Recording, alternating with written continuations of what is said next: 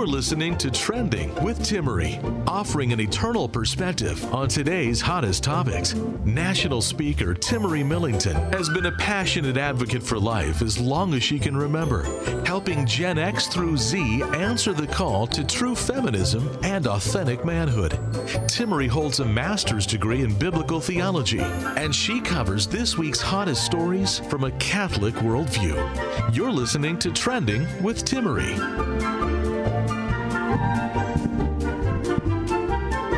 Hey, welcome back to Trending. My guest today is Dr. Philip Chavez. We'll be getting started in just a second. Kind of a year-end roundup, what's happening at the end of 2019 with regard to the pro-life movement, even some things happening right now with the debate over gender, quote-unquote conversion therapy. We'll be getting into all of that with Dr. Philip Chavez. I'm getting distracted here. I'm trying to go live on Instagram as we start the show, and a huge, exciting announcement. I'm going, oh, all the guys are laughing at me in the studio because one of my cousins just got engaged. So congratulations to anyone who has gotten engaged this Christmas, Advent season. We're happy for you. Shout out to my cousin, Catherine.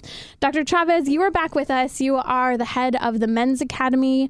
Tell us what's going on with the Men's Academy right now. Gosh, one thing that's interesting, what you do know about Timmerie, is that actually because of your show, I've been connected with some local professors who have got me now into some of the universities, Compton College Dominguez Hills, and I'll probably be speaking at Cal State Fullerton, and maybe working with some guys in Long Beach. And so there's now new policies in the state of California where funding is now going to be granted not upon classes or enrollments, but upon graduations. And so there's a very great interest now in the secular universities having male graduates. And since they're lacking in some, they're looking for programs to help build up the men. So that's where I'm coming in. So isn't that interesting? So you're working sometimes with more of, I'm guessing, the community that might experience a little more poverty, who's maybe a little facing challenging circumstances with home life as well, because these are people who tend not to graduate. Exactly. And so what's established in at least a couple of these Cal State universities is what they call the men of color. So the Hispanics and the African Americans are trying to encourage a higher graduation rate between them. Yeah. Awesome. It's so neat to hear what you guys are doing. And at the same time, it's a universal call to holiness and masculinity. So what are kind of some of the key pillars that you guys are working on among the college set that tie over into your work at the Men's Academy? To my surprise, Timmerie, you know, most of the time I've worked with men, usually in the age of 30 to 60. And so I was somewhat surprised that men are gravitated or do find attractive the idea or the concepts of men being leaders, protectors, and providers, and how that provides the basis for men to be priests, prophets, and kings.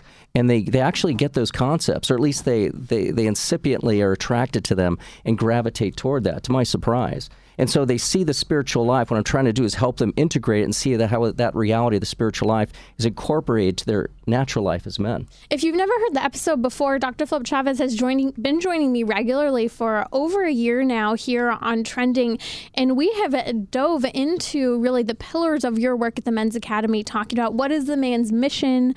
Really cool episodes, some of the favorites here on Trending. So if you haven't found them, please head over to radiotrending.com. You can head over to my guest page and you can pull up all the episodes where Dr. Philip Chavez joins me, and he really dives into the in-depth work of working on the issue of masculinity in that call to living as men and women fully alive, and specifically what that looks like for men. That's right. And as you say, too, the complementary part of women's an essential part of that. But it really is. It's a lot of fun. It's exciting. It's just to see men just come alive and come out of a rut, which many find themselves in, even devout Catholic men. Absolutely. Today on the show, we're going to be talking about, a little later on the show, in fact, conversion therapy, some things that people talk a lot about, what it is, what it isn't. We've talked quite a bit about here on Trending. You can check out some of those episodes, specifically what is conversion therapy. But we're going to be talking about a first-time conference that took place in London, England, and it is really a testimony of medical professionals and also many women who decided that after, quote-unquote, transitioning to becoming men by doing hormone replacement therapy, different types of top surgery, bottom surgery, they changed their minds and they're detransitioning. And so you can hear a little bit about that at the end of the show and kind of what the idea of freedom is and being open to conversion. discussion. To start, though, we want to look at a kind of year-end wrap-up on some of the life issues, a really exciting piece of news that came out. We've found out that nearly a third of all independent abortion clinics have closed. That's about 136 abortion clinics that we've seen close recently in the last number of years, about 5 years or so here. It is incredible to hear that although this isn't Planned Parenthood, and we could say much to them and some of their clinics that have closed, these are independent abortion clinics that usually specialize in late-term abortion, actually. That's interesting, too, and I read that as well. And I wonder, too, Timmerie, if that has to be the case, that it's probably less profitable and more risky to do that. And I would imagine Planned Parenthood somewhat stays in, if I could use the words, a safer zone of abortions, so they probably don't take those higher risks. And probably for them, it means a higher profitability, which I think is the bottom line for all these clinics. They're going to close if they're not profitable. Absolutely. And I think that this is also pointing to public opinion that in general, when people realize that late-term abortion is a thing, because a lot of people don't realize it, to them that's going too far. That's right. That has passed the line. So then that's where we have the opportunity, especially this year in 2019, as some states shockingly have been kind of writing into their state constitution abortion through all 9 months of a woman's pregnancy, which is already federal law, according to the Supreme Court. But people are trying to protect that in their state constitution case Roe v. Wade is overturned. But for many people, they're going, oh, well, that's gone too far. And people push back and say, well, that's been the law of the land unless a state or your state has passed some sort of restriction, beyond viability, heartbeat, or anything like that. That's right. So it's good these debates and these issues are being surfaced because now people are facing more and more, I think, looking closely more at what Roe v. Wade's all about. And I think you're right. People have been in the dark with the true impact and what that really means. Across all 50 states. So some of the good news that we're seeing is that between 2010, really since 2010, should I say, so in less than 10 years, we've seen over 400 laws go onto the books in various states, pro-life laws that in fact, even our pro-abortion opponents have admitted at times that some of these laws are actually just basic health standards, safety standards, admitting privileges to hospitals, making sure that they're statistically reporting things. But what's shocking is that for many of the abortion clinics are saying this is too much pressure on us. They'll appeal to Supreme Court decisions like Planned Parenthood versus Casey and say, well, this is causing an undue burden on the woman. It's forcing us to close clinics. So these women are having to travel too far. And so instead of meeting these basic standards, many clinics are fighting this, saying, well, we have to have an absolute right to abortion. And so we're finding many court cases are making their way up the chain to the higher courts. And it's interesting to see how this is playing out.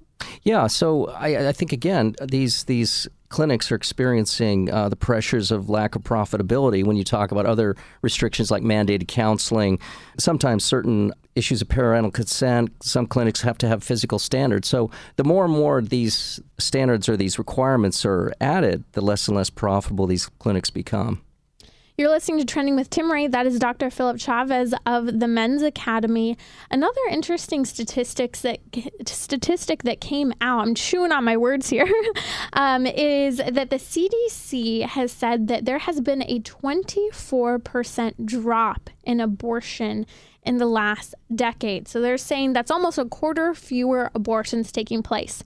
Now, if you look at the fact that many abortion clinics are changing, especially the independent abortion clinics, some of which were also for profit, you could see how there's correlation. But I'm going to throw both sides. I think more people than ever before are pro-life, but also more people than ever before, or I shouldn't say ever before, but maybe in the last 40 years or so, sure. More people are finding that they have this relativistic mindset, and when they face a position that is difficult, they make excuses. And so I think a lot of people are giving in to RU486 abortions. A lot of people are more in favor of hormonal contraception that works as abortifacients. So on one side, we're seeing this decrease in abortion, but I think at the same side, the abortions that aren't reported, which are most of the chemical abortions, sure. And even the contraceptive use, that continues to be pretty steady. Oh, I thought it was a little bit on the rise. But in any case, I think too, but overall, I think there is a certain awareness now, given technology, that can't be denied. I imagine as it gets better, I forget that newer technology for ultrasound that's now being advanced. But in any case, you know, it's interesting too. I mean, you know, with some restrictions now that are being advocated, such that now clinics have to show ultrasounds and whatnot, and actually allow a mother to hear the heartbeat of the baby. I hear that's a deal breaker for many of those women going in for abortions. Once they hear that beating heart, things really change. And so the more and more we get to the reality of abortion, the more closely people could see it for what it is, the more and more it will decrease.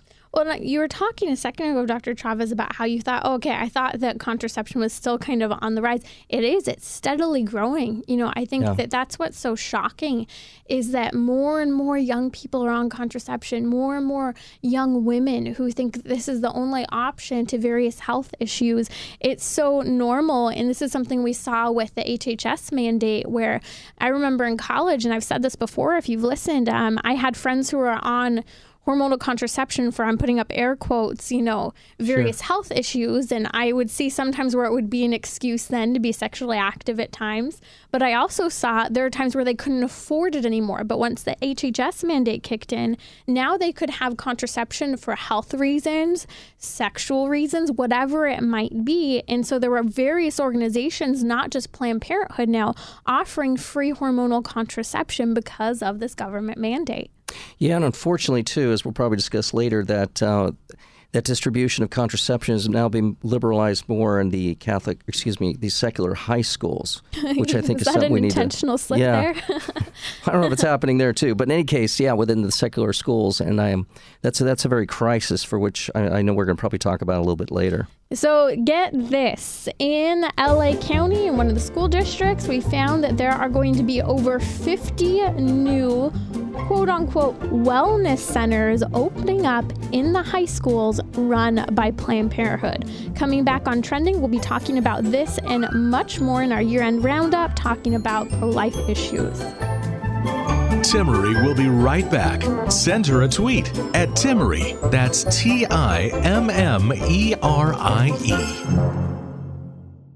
You're listening to Trending with Timmerie, where morality and culture meet, offering an eternal perspective on today's hottest topics.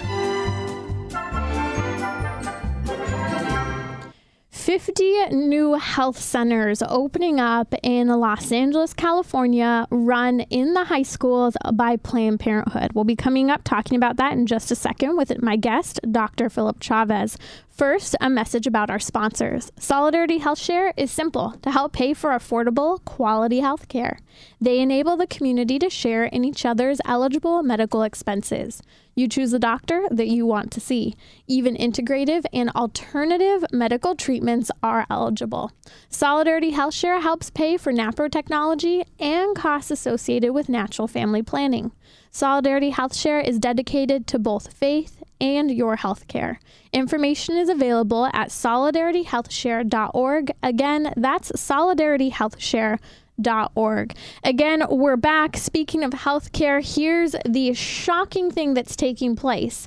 We're finding that the county of Los Angeles has put over $10 million into bringing Planned Parenthood into 50 different schools to open quote-unquote wellness centers and help implement further curriculum to the high school students about sex. My guest today, Dr. Philip Chavez of the Men's Academy. Initial reactions to this. What a disaster. You know, in fact, I understand, too, that Planned Parenthood invested $6 million in there. So one of the things we're seeing is not that Planned Parenthood is aiding in those efforts. I think they're really in partnership with the L.A. schools. So they're completely wed with each other, and they're going to engage in what, though they call it leading to healthier lives and whatnot, ultimately it's going to lead to further abortions and promotion of abortion on high school campuses. If you ever have the opportunity to speak to a Planned Parenthood worker outside of their, normal clinic area, if you find someone maybe works at Planned Parenthood, sometimes they're canvassing neighborhoods and malls. stop and talk to them. Put a little ding in kind of their argument having to do with sexual reproduction and sexual health. They are not thinking about the harms of sexually transmitted diseases. They sometimes aren't even aware of the exposure that still occurs when you use a condom, their quote unquote safe sex protocols. And they really don't think very hard about this. So sometimes just to plant a seed, you need to know your stuff and ask questions. I remember running into some Planned Parenthood workers outside of the mall in La Jolla one day in San Diego, and just asking them questions. I mean, they had no idea fully the impact of just using a condom. Not only that the condom could break, but the fact that the exposure still was very high, that the condom does not protect all the areas that are necessary. I mean, these people have no clue that they are helping increase further risk. And then you start to challenge, well, what about a 13-year-old? What about a 14-year-old? Sure. And they're realizing more and more, oh, wow, what I'm actually advocating for isn't as safe as I thought it was. I actually am kind of contributing to the problem by us giving out free condoms and giving condom instruction, and then still at the same time offering the STD testing.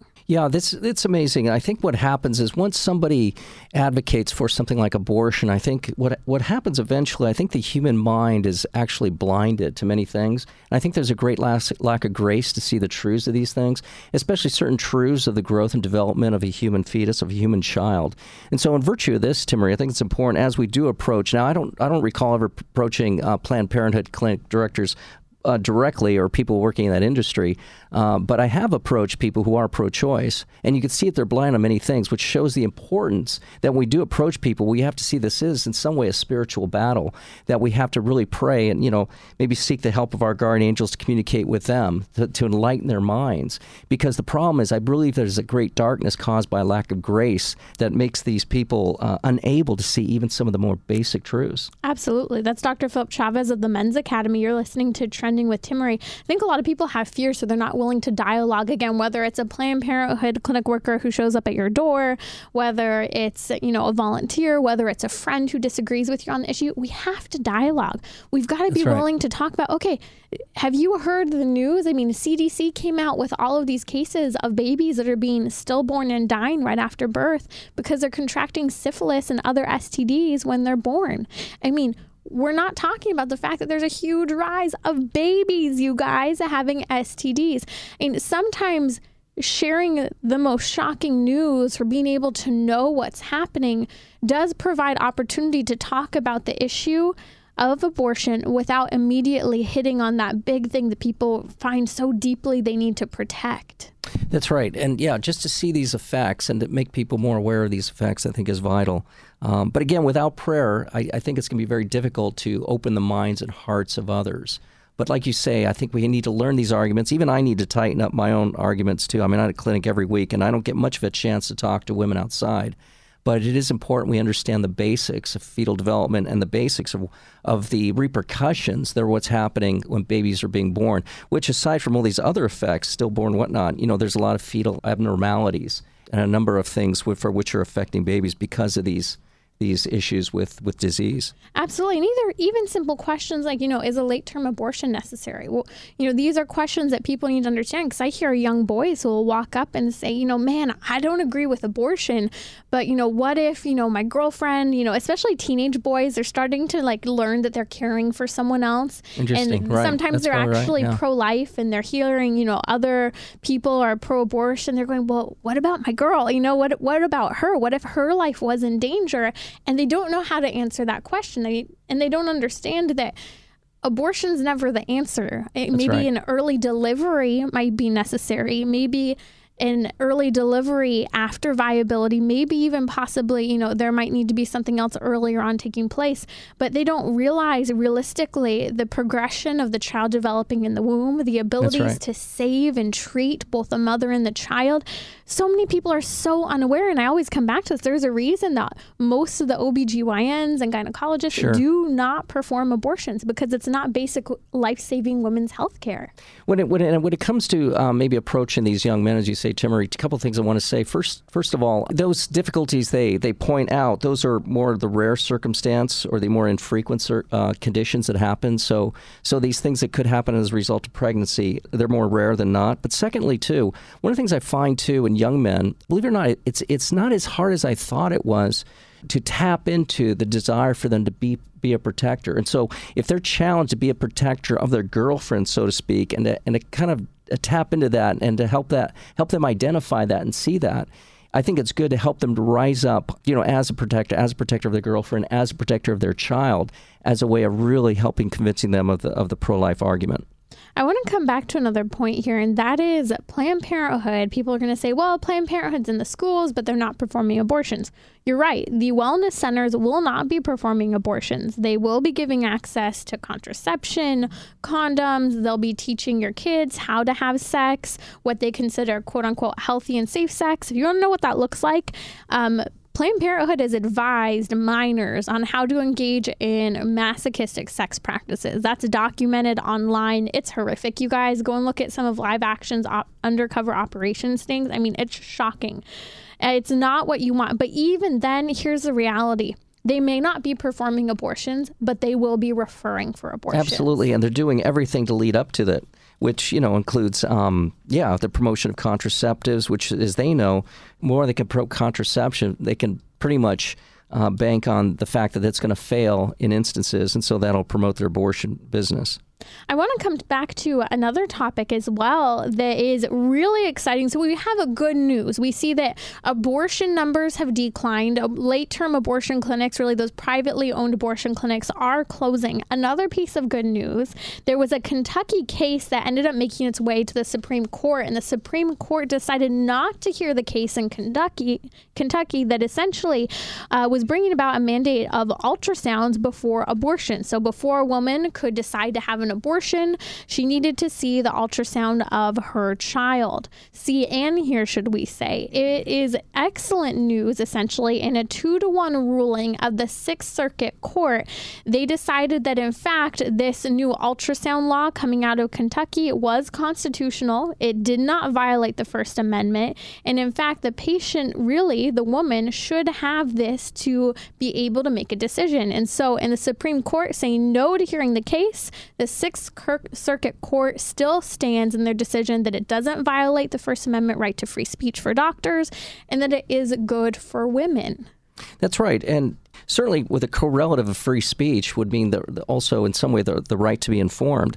And so obviously it seems the Supreme Court and other legislators very simply see that, well, if a woman does need, the more information she can get, the more factual information, as well as we have the right to speak, we also have the right also to the knowledge we need to make the right decisions. And so I believe that's what this is mainly based on. Well, and the fact that Kentucky and even some other states and more so local areas have passed laws over ultrasounds, this is actually a testament to the work we've seen in crisis pregnancy centers for years. We have seen for a very long time now that when we can get a woman who is abortion-minded to go in and have that ultrasound, to see the image of her baby, yeah, to hear the heartbeat, at least 7 out of 10 women end up choosing to keep their baby. And so it shows that this gives the woman more freedom, more knowledge in making that decision, just like you're saying. That's right. And the women deserve that. And again, we're talking about the protection of human life. And it is their right to be well informed about everything that's happening because, you know, we're all here to make the best decisions. We're all here ultimately, not just Christians, but as human beings, to make the right decisions. And anything that we can help them to lead that we should be promoting that.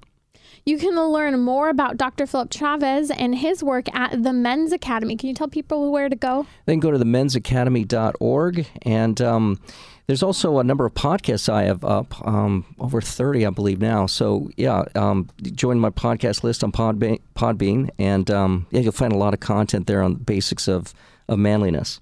We'll be back talking about pro-life ideas that pro-abortion arguments have made, apparently, claiming that we've kind of taken some of their ideas and have not stayed true to the pro-life arguments. We'll be talking about that, freedom, and what the church has talked about on these issues regarding life. We'll be right back here on Trending.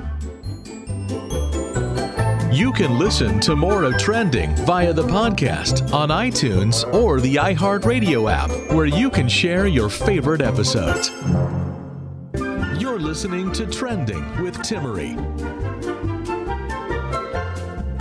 I'm back with Dr. Philip Chavez here on Trending. He does incredible work with the Men's Academy. You can learn more about him and other episodes where he's joined me at radiotrending.com.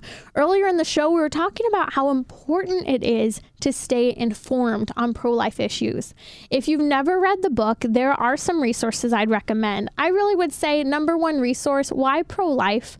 It's really, question and answer. It's written by Randy Alcorn, and it is just an incredible and a very thorough overview of the most important pro-life questions, how to respond. I think that it would be well worth the read, and even maybe something to have on your shelf. If you have a question one day someone asks you and you go, I really don't know how to answer that. You can either send me a message on Instagram at Timmerie, that's Timmerie, or you can use that book and begin to train yourself in the knowledge of how to respond to these pro-life issues. Another great option as well, if you prefer more of a story format, is Trent Horn, my old co-host here, before we were trending on Hearts and Minds over at Catholic Answers. Trent Horn has written an incredible book as well, Persuasively Pro-Life, that would be more of a story format that you can check out. In the meantime, I want to look at this story. So there was an article that came out back in 2019 at the beginning talking about how pro-lifers have been promoting liberal values. And the claim is that this isn't what the pro-life movement always stood for. In fact, this is kind of going against some of their own arguments. And so it's written from a pro-abortion perspective. And it's funny because you can tell they're a little sore about kind of some pro-life victories. And sure. Essentially, Dr. Chavez, what they come in discussing is how it's really the pro-life movement has started to take up the mantra of free speech and civil rights. And this is why they've been so successful. That's right. And maybe, too, they're focusing more on the rights as they pertain to individuals. That's not wrong. But I must say, as I started thinking about this more and even praying about this, it is interesting that when we do look at abortion, this may sound a little strange, but I think it's more important that we speak or understand that in abortion, it's God who has ultimately the rights. And two, as we look at the moral law and moral order have to do with the universals. And there's something about abortion. Yes, we could say it's a proximate killing of a human life, but it does in some way, in general, for the common good, it thwarts and destroys even the common good and the common good of families. So in that macro vision of not just the common good, but even God's rights to be, who has precedence and rights over life, it seems to me that should be our main guiding light. But to use these proximate arguments about how a child's life is being destroyed and how its own rights are being taken away are still valid arguments. Yeah, and I think that's what's interesting is they are pointing to the fact that, it's not just moral arguments that the pro-lifers have been using, but the value of the person. It's funny because if you've looked at some of the language over the last couple of years, we're finding that the pro-abortion side has been, and even some of the pro-gay rights arguments have been using the word dignity and sure. human value. And this is something right. you really didn't hear pro-abortion advocates using really prior to Obama. Obama would use a little bit of this language sometimes, but I don't think people really knew what that word dignity meant. And even a lot of Catholics, it's a Catholic lingo, essentially. It's sure. us understanding that we have intrinsic value as a human person. But I think that fundamental idea of dignity, self-value that is so fundamental to being a person has allowed for us to not just make the moral arguments from the justice of God, the fact that killing is not right, the domain of God, but really has helped us to have more of a loving response and helping people to see that actually free speech is important to engage in arguments. And in fact, this is a very Catholic idea. The pro-abortion argument is that, suddenly pro-lifers are okay with free speech for everyone. And in fact, they've advocated for people who they really disagree with to have free speech. But actually, this is an idea that's a very fundamental to Catholicism. It's to have discourse over ideas, to be able to dialogue on important issues. That's right. though, if you were to look more carefully, I think, too, at what's presumed and under that, it's such as men are speaking freely and to just sharing opinions or what's on one's mind. But also, when we speak, we should always speak responsibly. Mm-hmm. You know, it's interesting, when we share ideas, we have a responsibility that when we share ideas, that there's a basis of truth in those ideas. They're just not our perspectives or our bias or what we're thinking or what we would like to otherwise think. Free speech, there's a moral obligation there that we're speaking in accordance with the truth. You know, the truth is the object of the intellect. So when we speak, ultimately the end is for us to gain truth. And so we must always, in every argument, see a responsibility to leading others to truth. And so the freedom, that's the freedom, is actually to lead one toward the truth, not just the freedom to say what one wants. Well, and I do think that this is where we need to help people who we're dialoguing with to overcome themselves and the arguments, and even for us to overcome ourselves and our pride. Because, as you say, discourse is meant to lead toward truth. But I find, and I was just having a conversation the other night with someone, and he kept going back to phrases such as, well, I believe, I think, I feel. Every single one of his arguments started with that statement. And I remember after I was looking at my husband that night, and I said, oh my gosh, I had, you know, so many frustrating moments, because did you notice this person didn't ever speak a universal truth in what they were saying? And this is where I think we have a great gift to give to this right to free speech as Americans, is bringing truth to help people understand it's not what you think, it's what is true, and helping them to question what is true. Yeah, that's a good point. And it is true. You know, it's interesting, though, you know, some people, as Aristotle would say, you know, we go from the more known to the less known. And so the more known for many people is not their experiential knowledge so much as that leads to universal truth, but kind of how they feel and their inner perceptions. And I think, too, we've just been in a culture which validates so much subjective feeling, subjective thought, and subjective perspective. It's almost as though people are under the impression that overrides objective truth, or that is primal before objective truth. You're listening to Trending with Timmerie. That is Dr. Philip Chavez. We're talking about this article that came out in 2019 discussing how pro-abortion people are making the argument that pro-lifers are suddenly standing for liberal ideas, and this is essentially why we are doing so good in shutting down abortion clinics, increasing pro-life laws. I mean, did you guys hear that at the beginning of the show? Since 2010, we've had over 400 pro-life laws put onto the books, and they are being defended in places like the Sixth Circuit Court, even in the Supreme Court. We need to continue to pray, have faith in God, and continue to be active in the pro-life movement. So here's another one of the arguments, Dr. Chavez. They claim that we are really advocating for human rights now, more fundamentally than we did before. And I thought this was interesting. You know, they're talking about how, well, they're suddenly referring to the fetus as, you know, a human, and they're focusing on the right of a human rather than the immorality of the issue. And I think that this argument ultimately comes back again from a Catholic perspective to natural law, that the fundamental right to human life is there. You know, it's in our, you know, in the Constitution of the United States, but that's fundamentally a Christian idea. Sure, and that makes it even more personal. And so the perspective, that orientation is good to use, and that becomes more intelligible, I think, to people, again, as we speak, who seem to navigate from their own personal perspective. So the more personal we can make that, the better. But, you know, us in our own, you know, those who are Christians and those who are advocating always a pro-life platform, it's important, too, that we understand that which is most personal in human life, that it's now in the image of Christ, right? And so that's who we're protecting. So a person's personal dignity comes not just from the fact of their human identity, which of itself has great dignity, but now that they're stamped in that image of Christ, all the more so is the dignity so much more enhanced. And I don't want to say deified necessarily, but it is stamped with that mark and divinity of Christ. One last thing I want to talk about in this New York Times article, it's an opinion piece, is how going from, you know, civil and human rights arguments, it kind of emphasizes this idea of the right of the unborn. And I talked about at the beginning of this segment, we keep coming back to this fundamental idea of dignity, that the human person has value. And I really do believe In a culture that has seen so much brokenness with regard to the family. Sure. I mean, we're seeing for the first time multiple generations now of divorce.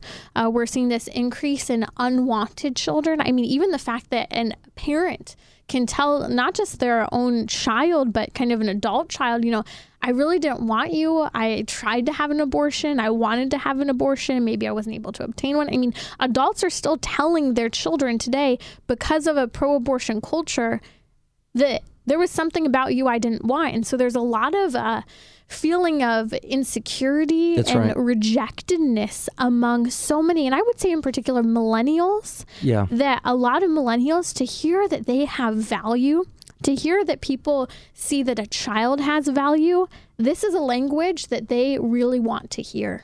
I think so. And because to see one's own dignity is to see one's own self-respect and worth and all the rest. And of course, that's, to see our dignity and worth in the eyes of God is the highest. But we definitely want to see it in our parents.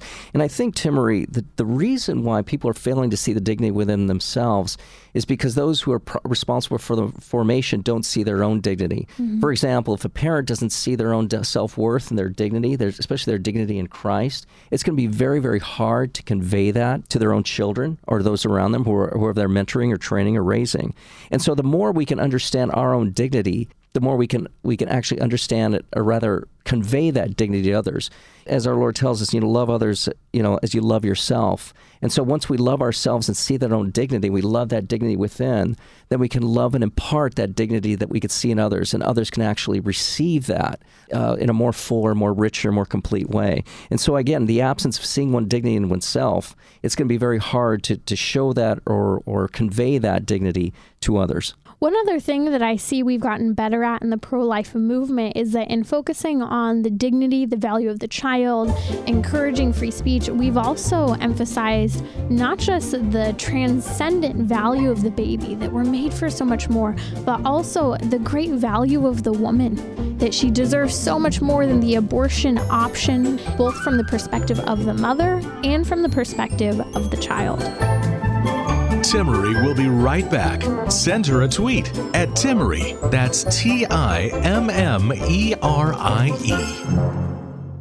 You're listening to Trending with Timmerie, where morality and culture meet, offering an eternal perspective on today's hottest topics.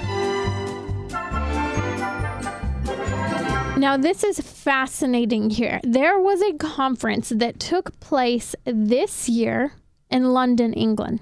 And it was an annual conference. It looks like it's going to take place, World Conference, and it was a detransition conference. Medical professionals from all over, along with women who have truly suffered at the face of the pro-transgender, pro-gay movement at the hands of experimentation, who have had top surgery, bottom surgery. If you don't know what these things are, we've done a whole podcast on it with a plastic reconstructive surgeon here on Trending. I think that's one of our highlights here this year. Really understanding what is top surgery. Did you know there's a difference between top and bottom surgery? Do you guys truly understand what is happening in these circumstances? Do you understand what's happening in the hormone replacement therapy that's occurring? We talk about that this year quite a bit on Trending. I want to make sure that you really get it. It's hard to hear. Please go back. I'm going to be posting some highlights of some of the top shows of this year, and that is one of them. But this conference shows that there are many people in the medical professional saying there's so much that is damaging about what we are allowing to occur. There are challenges to the medical professionals and their freedom and really their ability to properly treat patients. We're going to be diving into that. Dr. Philip Chavez of the Men's Academy is here with me to discuss. Yeah, it's just phenomenal, this detransition conference. You know, I can't even imagine all that underlies that, because it's not clear to me all the effects of what happens when you alter somebody's primal mental makeup, because we all think and act and even feel as men and women. And so when that's completely altered and changed, I can't even imagine even the violence that goes on within these people. And so there's no wonder that once hormone therapy takes place, these puberty blockers and all the rest, how that can not just damage so much of the human person and just put them in complete misery. So there was a groundbreaking study that came out this year, and it was so fascinating because these scientists who are often in favor of contraception and hormone replacement therapy get themselves into holes, will abandon their studies, will all of a sudden no longer ask for more funding to, you know, kind of not only finish their study, but then to reproduce it across the nation, to kind of disperse it because they don't like the outcomes. And one of the studies that came out this year was talking about how when an adolescent, when a child essentially that is still developing in the years of puberty, right after a teenage girl, for example, is taking hormonal contraception, they found that that hormonal contraception, mm-hmm. which can be similar to hormone replacement therapy, can actually have a long-term impact on the psychological development of the young girl. Now, here's what's interesting. Dr. David Bell, he's a leading expert and psychiatrist, has now been talking about how basically these puberty-blocking drugs and this hormone replacement therapy that we're giving to children when they're, or even teenagers when they're sure. supposed to be developing, is creating long-term and shocking psychological consequences that we don't even know the full ramifications of. And here's why, because he said there's like next to no follow-up and there's no kind of routine visit or anything like this to really help us have the full picture of what's going on. Yeah, that's really tragic. And, you know, Timmerie, I mean, the earliest stage of anything and its growth, the more primal and more universal its effects. So the more and more children are damaged earlier on, the more that will have a spread or a more, as we say, a universality in the effects that go on. And so many, they'll be touched in many ways. And I can't even imagine how that it would even affect them in terms of their ability to even approach relationships, their ability to love, but certainly their ability to feel. And, you know, part of developing as man and woman is there's an emotional component there that's very strong that needs to be integrated. And even those under the best formation still experience some kind of emotional turmoil in good development of puberty. So you can imagine if there are causes in there which maldevelop that, you can imagine how much that would really affect the child down the road. You're listening to Trending with Timmerie. That is Dr. Philip Chavez. There's one story in there that stood out. I was hearing about this young woman who goes by the name of Kira. She had gone through, by the age of 20, a double mastectomy and hormone replacement therapy. She's detransitioning. And what she talked about was how these treatments that she received, the mutilation of her body, the hormone replacement therapy, it was not the self-acceptance. It did not lead to the self-acceptance that she needed. And this is what's interesting is I've heard people who have gone through some sort of quote-unquote transition. You can't transition, you guys. And let's just be clear here. You cannot transition. You can mutilate the body. You can give it the wrong type of hormones, but you can't change whether or not you're a male or a female. I mean, the body's just not created that way. Even how they have to stretch and move and manipulate skin, how the hormone replacement therapy has to be long-term if it's going to be done. I mean, it's just not possible. But here's what's interesting. There are a lot of men and women who experience this transgender experience and say, we know it's not going to give us the self-acceptance. We know we'll never be a person of the opposite sex that we're trying to be. But we still want the freedom to be able to try and do it. That's interesting. Yeah. Or maybe they're even put under pressure to express that kind of freedom. In fact, I was reading one article that, yeah, in order to get acceptance, one has to follow through with these feelings and go through these procedures and these changes. But again, the bottom line is, you know, there is a created order and for which we're to act as men and women. There will be drives to fulfill certain duties, propensities as men and women. And so when we actually act contrary to those, there's going to be conflict in the soul. And I think that conflict of the soul is what appeals to the culture today. I was just listening to something on my way up here, and it was just talking about how when there's emotional discomfort, we seek various things to distract us. And those distractions could be Instagram, it could be a TV show, all these different things that we do instead of the things we should be doing, right? Instead of maybe the rest that we really do need to take. And I think that we hear so much research out there, and this is what it was really neat about having Dr. Laura Haynes here on the show earlier this year.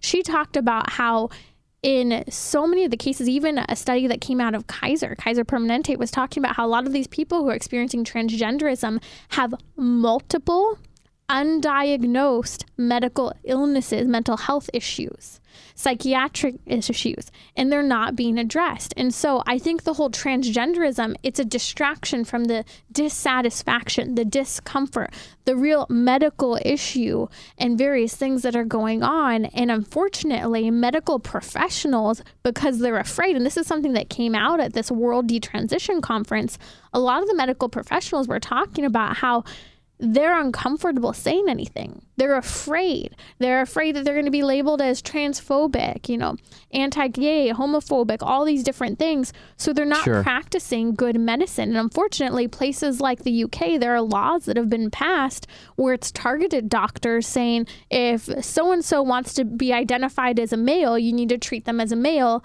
even though it's a female. The doctors are saying, if she has a female body, I need to treat her as a female. That's right. I mean, it's just a whole debacle where the laws don't even make sense anymore. Yeah, and this is where doctors have to start stepping up and saying, no, I'm not committing a hate crime here. I'm a doctor. I'm a physician. My job is to bring the body to human health. And so when going through these sexual transitions, that's actually to bring the body to sickness, and that's not my job. That's not what I have been trained to do. And so I think they're gonna have to start standing up more and more. But I see the pressure they're being put in these difficult positions. I think in some way there's, yes, we want to be empathetic with those who have gender dysphoria, gender identity disorder, but we want to make sure that when in helping anybody in any disorder, that we're leading them to the right, the true means that bring really to human health and happiness and order. And these sexual, these transition surgeries and therapies do not help that process. That's Dr. Philip Chavez of the Men's Academy. You're listening to Trending with Timmerie. If you want to share this episode, you can head over to radiotrending.com, find the episode you like, and also make sure you're subscribed over the holiday season, over Christmas, over New Year. That way you don't miss an episode. One of the things that you mentioned earlier, Dr. Chavez, had to do with the soul and how fundamentally femininity and masculinity is at the level of the soul. So we have to remember that there's a biological reality and there's a spiritual reality. And sometimes we just limit to saying, our biology is male. You know, there are sex differences written into literally every cell of the male and female body, you know, the greater capability for endurance on the side of women. I mean, we can talk about all these different things, but we don't talk enough about the soul. And this is where I think silence, sitting before our Lord, sitting in prayer, we become fully alive in our femininity, masculinity only before God. And so ultimately this whole debacle is what happens when we turn our back on God. Even us faithful Catholics, when we're not willing to enter into that prayer, to present ourselves before the Lord, to be willing to suffer a little bit when we take on these arguments, to be willing to suffer a little bit in our femininity, in our masculinity, to become the fullness of the person that we're called to be. You know, it's interesting, Timmerie, as you were talking, there was a concept that I thought you're moving toward, maybe you're implying that in your language already, which I think is very profound, that unity that's found in the human being between body and soul is what we need to experience, right? So those drives which we have to act, which are within the soul, are to fulfill what for which the body is designed. But as you're bringing up, which I think is very profound, is that we can help find this unity of body and soul when we're united in prayer, because there's a certain act of unity that we need.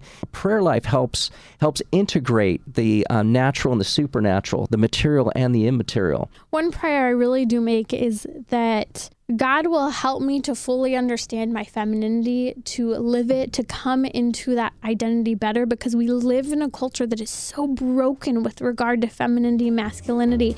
And I hope that this is a prayer you too can make, that we become more so ourselves and help people to understand what truth is, and even the truth written into our bodies and in our souls. Dr. Chavez, where can people find you? They can find me at themensacademy.org. This has been Trending with Timmerie. To book her to speak or learn more about her guest, visit radiotrending.com. That's radiotrending.com. You can listen to more of Trending via the podcast on iTunes, Google Play, or the iHeartRadio app, where you can share your favorite episodes.